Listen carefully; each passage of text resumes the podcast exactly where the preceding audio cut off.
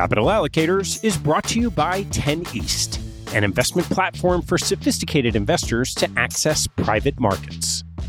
10 East brings benefits of having your own family office without the cost and headaches of doing so. It's founded and led by Michael Leffell, former deputy executive managing member of Davidson Kempner.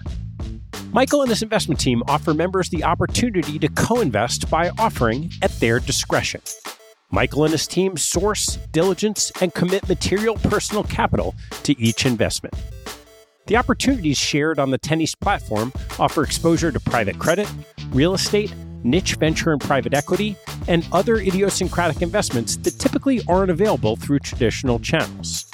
The principals have over a decade track record of investing in these types of exposures across more than 350 transactions. Post investment, the 10 East team conducts ongoing monitoring and reporting, just as you'd expect from an institutional investment organization.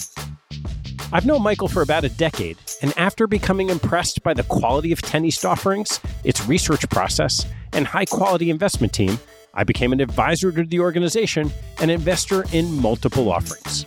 You can learn more and join me as a member at 10east.co. That's the number 10 east.co. I want to take a break in the action to tell you about NetSuite by Oracle helping businesses accelerate growth and run better with a suite of ERP, financial, CRM, and e commerce products. Here are three numbers for you to remember 36,000, 25, and 1. 36,000 is the number of businesses that have been upgraded to NetSuite by Oracle. NetSuite turns 25 years old this year. That's 25 years helping businesses do more with less, close their books in days, and drive down costs and one because your business is one of a kind. Get a customized solution for all your KPIs in one efficient system with one source of truth. Manage risk, get reliable forecasts, and improve margins. Everything you need all in one place. Right now, download NetSuite's popular KPI checklist designed to give you consistently excellent performance, absolutely free at netsuite.com/allocators. That's netsuite.com slash allocators to get your own KPI checklist. netsuite.com slash allocators. And now, back to the show.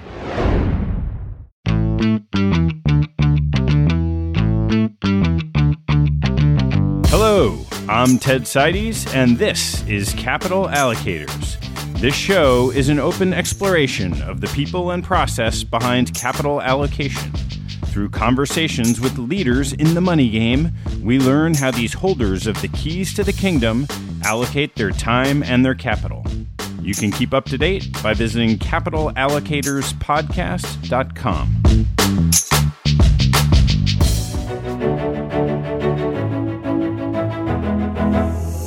My guest on today's first meeting is Michael Schwimmer, the CEO of Big League Advance and Jambos. Last year, I sat down with Michael and discussed his playing career and the formation of Big League Advance. That conversation, which you can listen to on the feed right after this one, has been the most downloaded episode of Capital Allocators. Our second conversation starts with an update on BLA, the private equity fund that takes stakes in the future earnings of minor league baseball players. We touch on the implementation of the strategy and the development of the BLA sports analytics team since last year. We then discuss other ideas Michael brainstormed with his team to deploy their unparalleled horsepower in sports analytics. That exercise led to the formation of a new sports betting service called Jambos. We walk through the business of predicting the outcome of sporting events, the disruption of tout subscription services for sports betting through transparency and accountability, and the potential impact of predicting game outcomes on the future of sports and sports entertainment. You can find out more about the service at jambospicks.com. This podcast is for informational purposes only and should not be relied upon as a basis for investment decisions. All opinions expressed by guests on the show are solely their own opinion and do not necessarily reflect those of their firm. Manager's appearance on the show does not constitute an endorsement or investment recommendation by TED or Capital Allocators. Please enjoy my second conversation and first meeting episode with Michael Schwimmer of Big League Advance and Jambos. Michael, great to see you again. Oh man, it's great to be back. When you were last here, you told the story of BLA, and I thought it would be fun to start with a little bit of an update on the fund and the team and what's happened with that really interesting investment fund. Well, a lot has happened. I got to give you all the credit. You were one of the first people, the OG, to have me on one of these podcasts and doing this stuff. So I really appreciate you doing that last year. Yeah, a lot has changed. So I'm not exactly sure where we are at last year, but right now we've got 180 players signed up to Big League Advance. For those of you don't know Big League Advance, we are a company that invests in minor league baseball players we're basically in general a data analytics company that uses our algorithms and models to predict future valuations of players and give them money in exchange for future share of their earnings. 180 players. How much capital have you put to work in those so 180? Our first fund was a $26 million fund, and we invested that in 77 players. Our next fund was a $130 million fund, and right now we are at roughly, I would want to say in the 40 million range. We still got a few years to go. We raised 130 million on a five year plan, and it looks like it'll be about four to four and a half years it should take. And what have you found as you've sort of effectively doubled the number of players that you've invested with? Any new trends coming out of either finding the right deals or different rejections? No, it's just been getting better and better and better. I mean, it really has. So, players, especially on the American player side, what we found is there's a major cultural difference between like a Latin American player and American players. And Latin American players in general are a lot more likely to like tell their friends like look this is a deal that exists. This is great. While as American players in general are more likely to keep that to themselves and nobody really knows about it. And so we were able to catch on more like wildfire in the Latin American market. But now since we've been on Sports Illustrated and Athletic ESPN all of this stuff then American players are now being like oh okay. And so we're having a lot more success in the American player market. Have you drawn in any more competition? There is a couple companies in there. There's probably about five right now, believe it or not. And they do really good work for the most part. Really good work. And, and I love the competition because it's by players for players. If someone can get a better deal on the same terms, do it. I'm all for that. Unfortunately, there have been some bad actors that enter the space. And that's something that's extremely problematic in our industry. Guys cornering people, hey, sign this contract. The player's Latin, the contract's in English. Oh, you can't get a lawyer to review this. This is the money right now, and it's actually a loan and it's like a 25% interest rate loan. Oh, we're just like Big League Advance, they say. And it's BS, it's wrong. But the good news is we've got legislation passed in Delaware. It's on the governor's desk to sign right now. And so once that goes through, that should eliminate those bad actors because it gives the players the rights. The contract must be in your native language. You must have the right to have a lawyer review it. And all the material terms of the contract must be discussed to you in a video or recording before you sign it so you know that you understand this. And we've done that from player number one. And it's important that the industry keeps up with our standards. And then, of course, the most interesting aspect of this is the success of these players. So, how is the data tracked? Both your models and then relative to success rates of all minor league players making it through the pros. It's unbelievable. It's actually better than our back test. And I think a lot of it has to do with luck. We can't really on players' names. We have to be you know they're, they're confidential, but players have they're confidential because the players want it to be that way. But some players have wanted to speak publicly. We have Fernando Tatis Jr., who is would have been the rookie of the year if he didn't get hurt, absolute star and even a better person who's come out in support of us and what we're doing. A couple other players have as well, but we've really done done well. Our first fund of 77 players, and keep in mind, remember you have less than a 10% chance to make the major leagues if you're throwing a dart in the minor leagues. And we don't get first round picks. So the players that we go after, these non top 300 prospects, for the most part, are two to 3% chance. And we've had 38 of the 77 in the major leagues. We're expecting over 50 out of the 77 to get to the major. And that's all a tribute to our data analytics and our modeling and be able to figuring this stuff out. And so have there been any new fun metrics you've pulled out of the data that you're applying in the minors that someone like can thinking about these analytics or watching major league games wouldn't appreciate? You have to really, really separate the opponent adjustment and more so than we had initially thought. So it's not your numbers are your numbers because we rank every single hitter and every single pitcher. And really those matchups between a player that we think is a major league pitcher versus a hitter, that matchup matters way more than the matchup. And we had already discounted that, but we didn't do it enough. It's really important to get those specific matchups modeled out. And what's happened with your team as you raised the second fund? I know you've spoken about it publicly. I don't think we talked about what that fee structure ended up being when you had excess demand for the fund, but allowing you to have the resources to kind of build out. Right. Our first one was a two and twenty, and our twenty six million, our hundred and thirty million dollar fund was a three and thirty. And so we actually took us five weeks to raise that. We actually raised one hundred and eighty two, but I had to return fifty two million because there's only so many players. We've just blown up. Our team's now twenty five people deep, and we've been able to really transform ourselves while staying the same is how I like to call it. So we are still a data analytics company, but we now apply our stuff to our new business in all sports, not just baseball. So let's talk about you raised the second fund, you've got a model, you're deploying it in players. There's a lot of effort to that.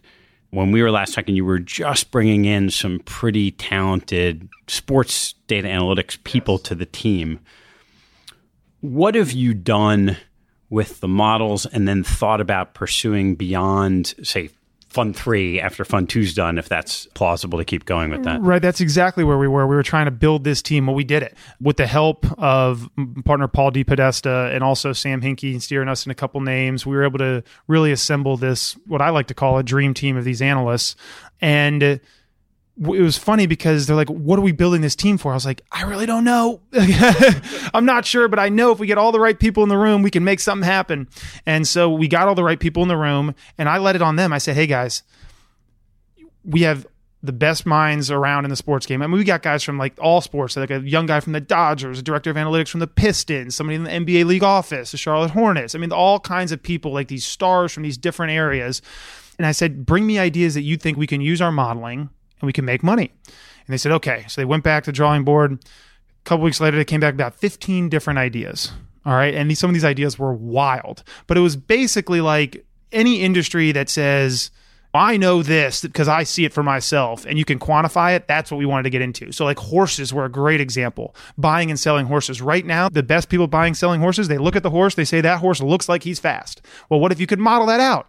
So we start we we thought we could possibly do that. We thought about golf as something very similar to baseball because there's instead of the minor leagues, you're on those mini tours before you get to the PGA tour esports is growing and now there's the data in esports that could be extremely beneficial to maybe owning a team and doing stuff data wise there's all these different ideas but ultimately the team broke it down pretty simply like what are we best at right and what we believe we're best at is be able to predict the outcome of games and we initially thought that was going to be used by teams right so we would go to the New York Knicks, since we're in New York, we'll use them as an example, and we'll say, hey, look, you're playing this team right now, the Houston Rockets. You've got a 33% chance to win. But if you do these 12 things, run these pick and rolls, use these lineups, do this, you actually have a 44% chance to win.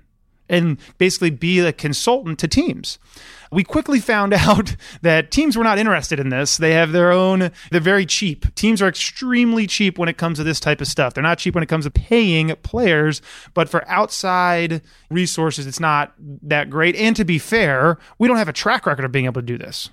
That was really important. So now we thought, well, how do we get a track record of being able to predict the outcomes of games? And that's what got us to sports betting because that's a scorecard. Every day, if there's stock traders out there, you know at the end of the day what your scorecard was. And that's what sports betting is. You're going to predict the outcomes of games.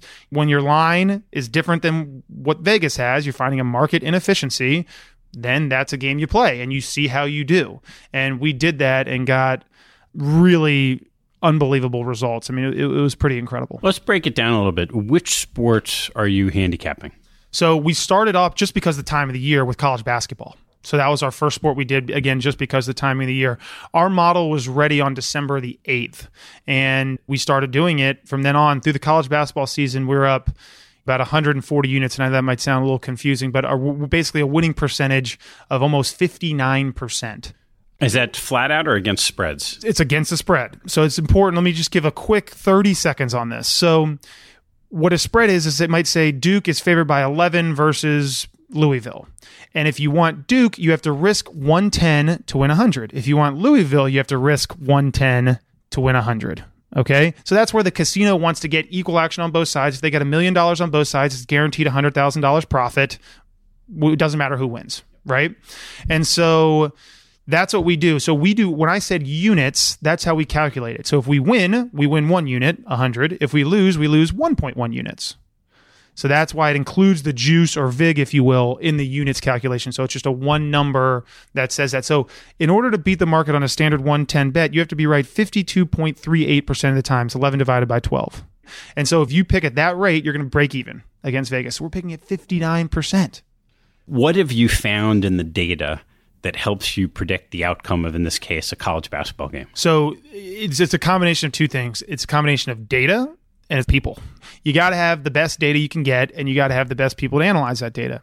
In college basketball, we were able to get data that nobody else really has. So when you're capping a game, you're looking at expected points, not really actual points. So what that means is if somebody throws up a half court shot that's contested, it goes in, it counts for three points on the scoreboard. We count that as like 0.1. It's very unlikely for that to go in. So we have all the data where other people have Ted makes a two point shot, right? Well, is that a dunk that's worth 1.99 points? Or is that a contested 15 footer worth 0.7 points? What we have is Ted makes 15 foot shot contested one feet away by Michael Schwimmer. And so, because we have that information, we're able to put together these models to then predict the likelihood of that event occurring more or less often. So, it's just about eliminating the noise and really focusing on the signal. And we know if Steph Curry's got a wide open three, he's going to make it 50% of the time. That's worth 1.5 points. I don't care if it goes in or not, it's worth 1.5 points in the long run. And so if you model that out, you can then build these predictive models to predict what's going to happen in a future game. And as you're doing that, I could see how you could take those models and look at a past game and mm-hmm. say, well, Duke was lucky that they won that game by 12 points because statistically they shouldn't have scored as much as they did. But how do you then know that they'll play the same game that they'll take shots in the same way going forward. Well, there is a defense, as you say, right? So we model out offensively and defensively and tendencies, and we model out okay, Steph Curry is going to take 3.8 shots from this distance because this is how the defensive plays over the course of a game. This is what we think is going to happen. Of those 3.8 shots, he's going to make 1.6. Of the 1.6, how many points is that equal to? And that's how you do it. We do that for every player and every game in every sport. And it also is really cool because the content side of it. So I'll give you one more good example. I, th- I think this is our best example. So Duke has a point guard named Tre Jones. Okay, this is last year. He's going against UVA. He's out for the game. Duke fans are beside themselves. This is our third best player. We're losing. I'm looking at the model. It only is worth about 0.2 points because of the matchup. Now, if you take him out versus UNC, it's worth more than five points because UNC likes to get up and down the court fast. He's a great on ball defender and he slows fast paced teams down. UVA wants to play slow. He's slowing down a team that wants to play so he's far less effective. And so we're able to figure these things out mathematically, which also helps for content as well, but cool findings that we have. What other sports have you modeled out and been betting on? Major League Baseball and then NFL and college football. So it's really obviously we don't have any track record in those sports. This will be our first season for it, but the model back tests at a better rate than our college basketball. So let's dive into those. So Major League Baseball, we know what you're doing with sabermetrics, certainly minor league level. How is that different from what you might see in a line in Vegas. So it is completely different. The modeling is completely different between figuring out what minor leaguer, how much money he's going to make in his career, than who's going to win this one specific game. It is night and day different. There are no similarities. so, what's the modeling that you're doing to predict outcomes of baseball games? So, we look at each specific matchup. So, we take the pitcher versus every single hitter and we do a simulation model. And we know this pitcher throws a fastball with a spin rate of 2364. And we know this hitter has seen those fastballs with that spin rate X amount of times, and we know what he's done against those spin rates. And the curveballs, so we model, okay, how many fastballs, curveballs, and changeups he's going to see. How has he done against those pitches in the past? And we go from there. So it's really intense. Now, baseball's interesting. It's not like basketball. Basketball, we have data that nobody else has. Baseball is the only sport that all the data is publicly available. So it's just about how good your team is. That's all it is. It's how good is your team because everyone's working on the same data. In NFL and college football, we have data that nobody else has. And so that's why I think those two sports will have a far better advantage than baseball, even though we've done really well predicting outcomes. But how are you able to access that data? So you pay for it. These are millions of dollars. We spend millions of dollars a year in data. And that's why, like, if you're a regular professional better, you're a one man shop. They're all one man shops. Okay. And these are successful people, but they're making one to four million dollars a year. It's a darn good living. I mean, I give them all the credit in the world, but they can't afford to spend a million or two million dollars on data plus pay. I mean, we pay our team. We're all in more than five million bucks here, probably on an annual basis. And so, if they do that, they can't win money. And so that's why they don't buy or have access to the data. When you started BLA, you have this wonderful story from your experience in the minors and how difficult it was for those players to effectively invest in themselves, and then how the majors only support the majors and not the minors. Yes. What was it about sports betting that got you excited to create this model? So, we started out doing it, and I thought, like, after I saw these results, I'm like, oh my God, let's raise a billion dollar fund. Let's put $10 million a game on this thing. And we'll be billionaires in a year. This is great. I got to prove it first. So I went to Las Vegas. 16 days, I was shut out of all the books because I didn't realize it's not a liquid market. The sports betting market is not liquid at all. And so what that means is at the time I was cut down to 300, 500 per bet instead of 10,000 a bet. And I was hot, but th- there's no way over sample size they could prove that I was winning better. They err on the side of cutting out people instead of letting somebody slip through the cracks that might not be a sharp. And was that a fluke in the sense if you just went to Vegas for a while and you had a 59% win rate, how would they know to flag you? Exactly. But it's all in the app, so it's all tracked. I mean, they got your player stuff and they look at closing line value, meaning if you're betting a game at minus three and it ends at minus five, that's good value. They're looking at all these types of stuff. But I agree. I don't think they could have had any kind of sample size. I mean, what I bet? 100, 200 games more? I mean, something like that. I mean, there's no way they could have had enough sample, even if I didn't lose a game, that's lucky still. I mean, at least how I would look at it, but it's not how they look at it. They do not like losing. And so that's why the sports market is inefficient because it's not a fair market. So that's when I had this thought that I can't bet $300,000 on a game, but they can't stop a thousand people from betting 300 on a game because you can't go lower. They always allow you to bet the posted limits. That's part of the law. And so that's when I thought, okay, we'll sell the picks. And now everybody can bet these games. And then that got me into this tout service, subscription service space and researching that. And it is, I mean, you see a lot of industries. I'm not sure there's a more disgusting awful industry to get into than the tout service and subscription service. How does it work? So here's how it works normally. I'm Johnny Two Step and I'm, you know, 100 and 0, you know, buy my picks. And you buy the picks, the picks lose. And then he says, oh, sorry, they lost. Keep buying more picks. In my view, it's no different than here's an African prince that wants to give you money, right? Uh, the emails. It's fraudulent and they take people's money. They're not transparent. They're not financially accountable. So we just talked about units, right? They might say, buy my picks for a week. They might go four and eight and they said, you know what, this one's worth 10 units. And they went up, we went 14 and 8. It's like, no, you went 5 and 8. You just arbitrarily said this one's worth 10, right? They lie about their records. All of a sudden, they're losing plays, go off the website, mysteriously disappear. They lie about the lines. Okay, yes, I like the Patriots minus three, but the line everywhere is minus seven. So, of course, you like it with minus three.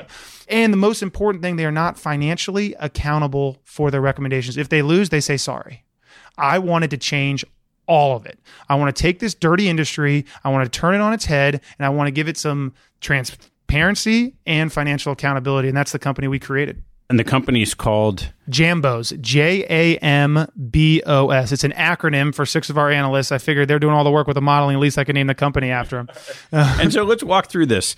What does transparency mean in this business? Transparency means that our record is transparent. If we lose, we're going to tell you we lose. All our picks are time stamped Okay. And it has the book of where the line came from. So anybody can go in for free to look at our records and say, okay, he took UNLV over Sacramento State. What was the line? And they can look through the historic records, but yep, that was the line at the time they released the pick.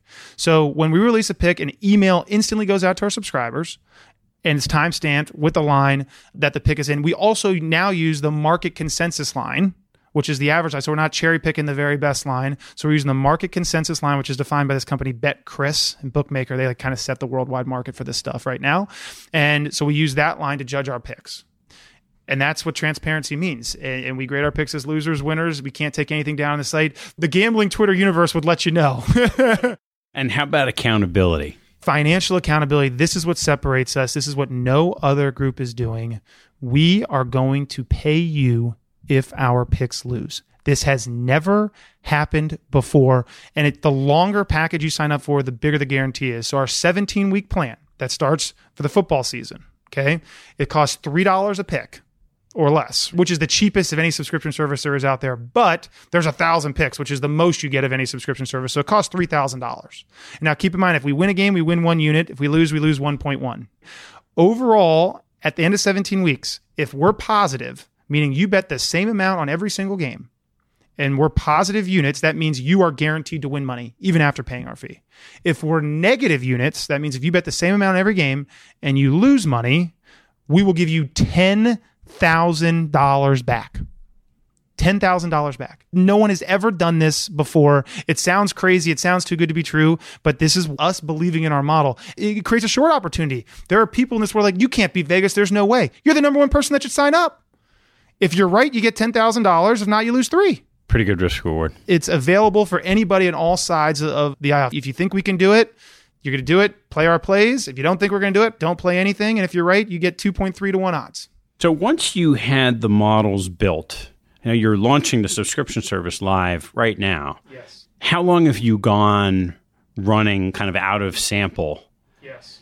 with either your own capital or shadow? Since December the 8th. So all our picks have been available to the public since February the 12th. We had that two month period where we were testing them and we hired an independent third party to verify all our results and all that. But then the public started on February 12th. We were free for everybody to see our picks because we got to this point where our system's so good we don't want people to pay for it. We want people to come in and see it for free. So we've had hundreds of subscribers seeing what we're doing for free, right? And loving it. And now we turn on the switch of the pay with the full financial guarantee on the comeback.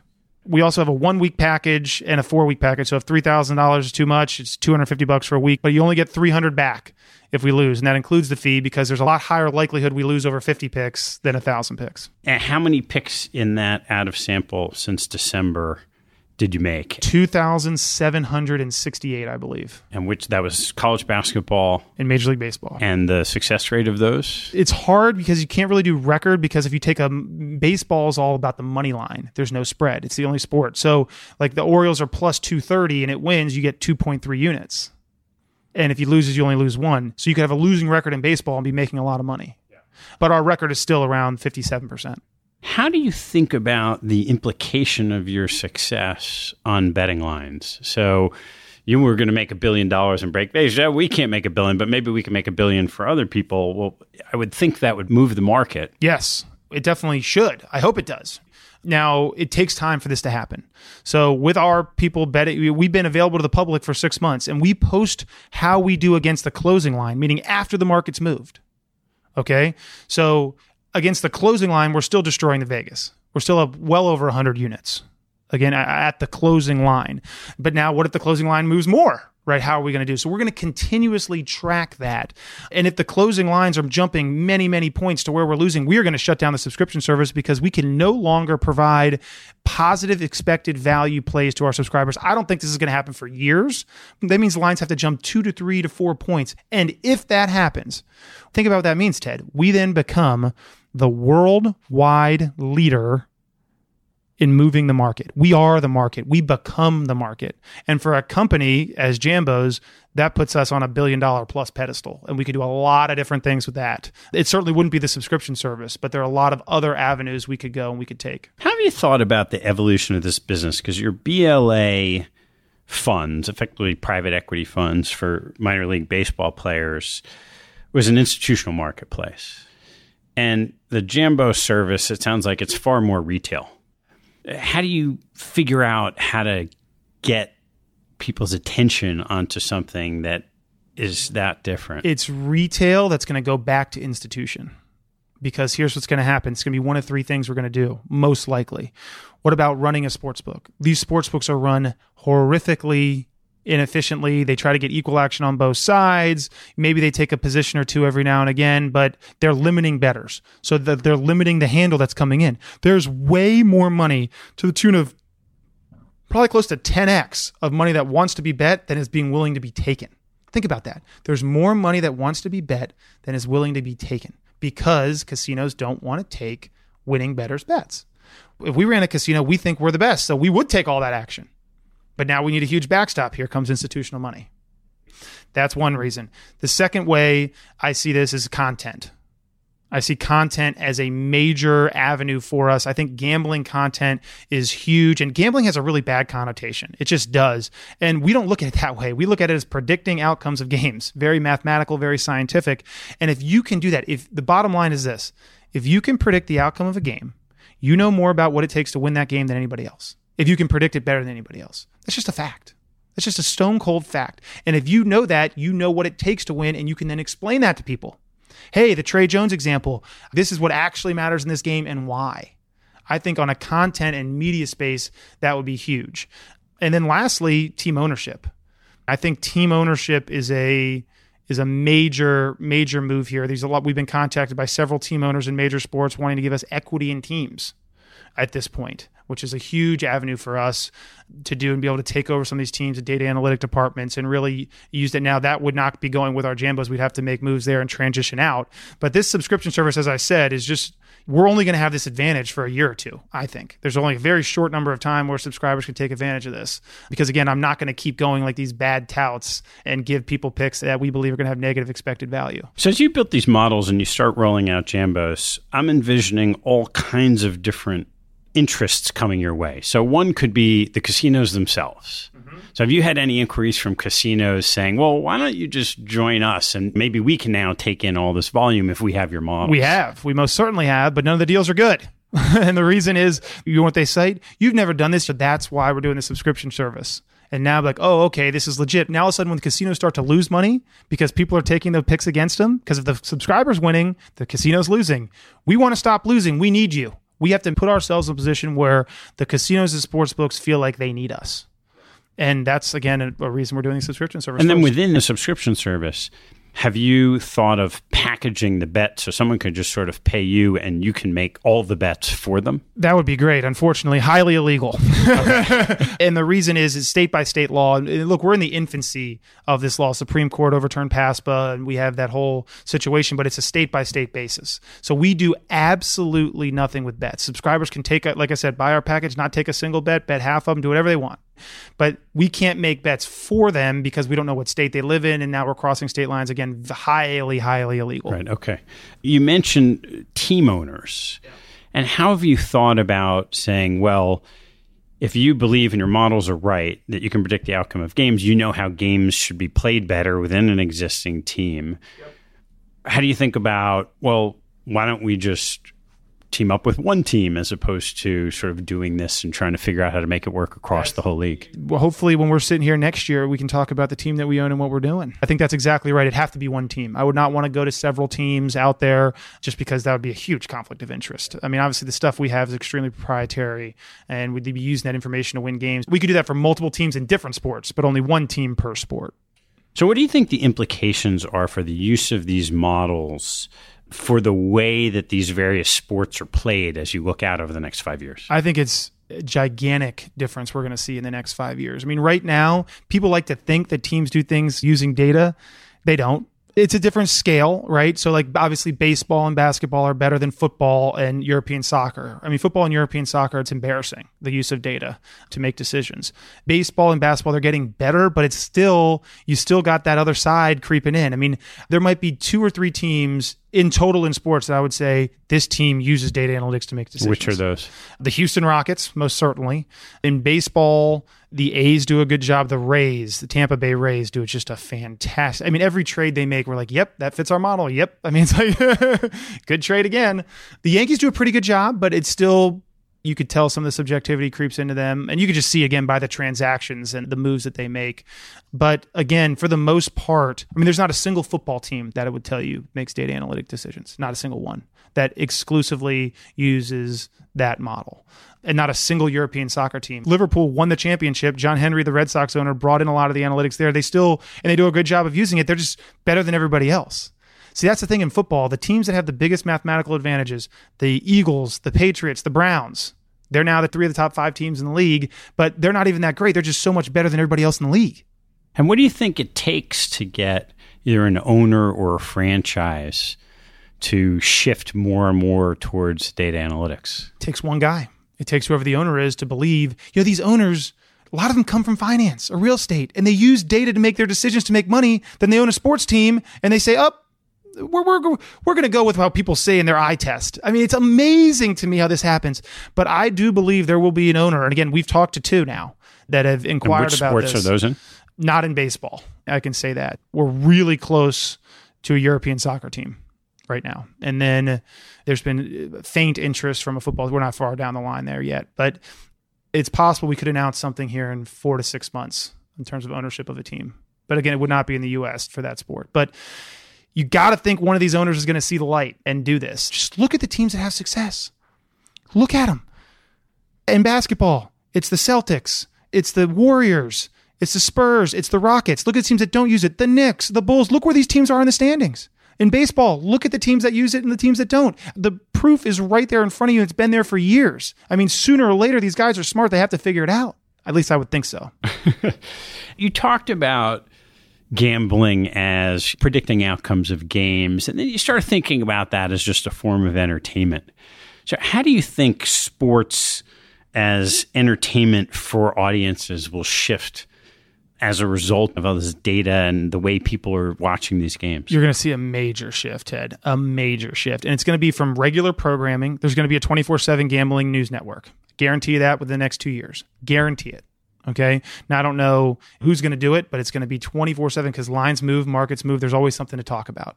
There's going to be specific shows. ESPN, I do a show, ESPN The Daily Wager, that just is an hour long every day from 6 to 7 that all we do is talk about betting, where lines are, where they should be. It's already right there.